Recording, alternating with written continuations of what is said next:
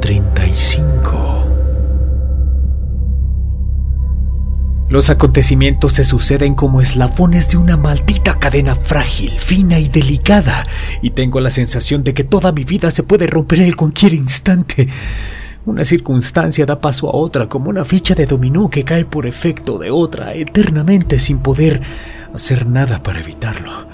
No puedo parar este flujo de sucesos que me desborda hasta apoderarse de mi vida por completo. No controlo mi futuro. No puedo cambiar mi pasado. No soy dueño ya de mi vida ni de mis actos. Han pasado algunos días, como te darás cuenta, desde que te conté la última vez el día de este diario. No he tenido demasiado tiempo para mí. Casi no he podido ver a Marta esta semana. Estoy nervioso. La verdad es que duermo muy poco por las noches.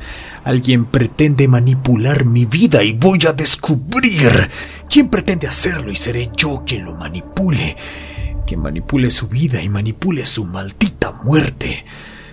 Pero bueno, la cita con el juez eh, fue muy rara.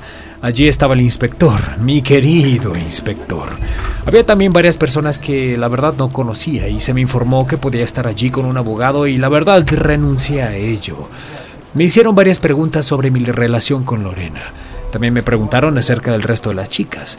Noté sus miradas clavadas en mí. No era oficialmente un juicio, pero la verdad es que ya me estaban juzgando. A mí. Por supuesto, nada de lo que les dije pudo haberme metido en problemas. No existía ninguna prueba real que pueda señalarme. Eso sí, el inspector ya no estaba tan seguro de mi culpabilidad. Ni siquiera yo estaba seguro de ser culpable de algo. En realidad eh, solamente hice limpieza. Pasé de estar en una sala un par de horas, eh, la tensión del ambiente, las expresiones frías en sus rostros, las miradas acusadoras y las acusaciones sin mirarme, sus preguntas, mis contestaciones mediatas, la justicia injusta de este mundo. Y cuando salí de los juzgados era casi de noche. Estaba bastante lejos de mi casa y no me apetecía compartir transporte hasta allí. Decidí ir en taxi. De camino pude pensar en todo lo que estaba ocurriendo en mi vida.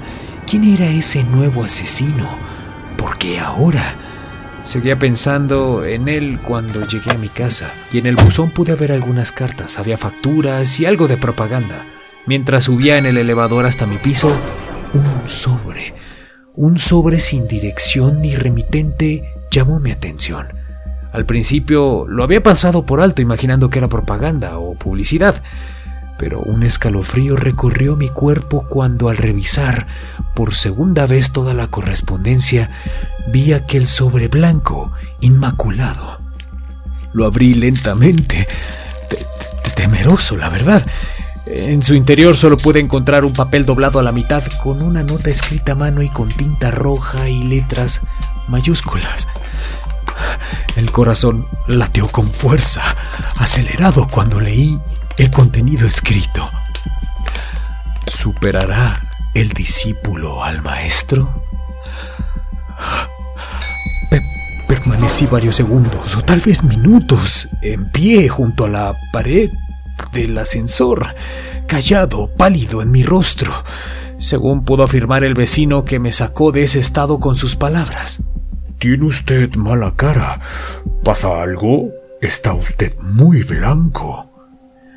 Eh, no, no, no, no, no pasa nada. Creí haber olvidado algo importante.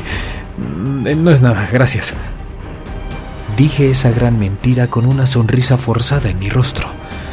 Es oficial. Hay otro asesino en la ciudad.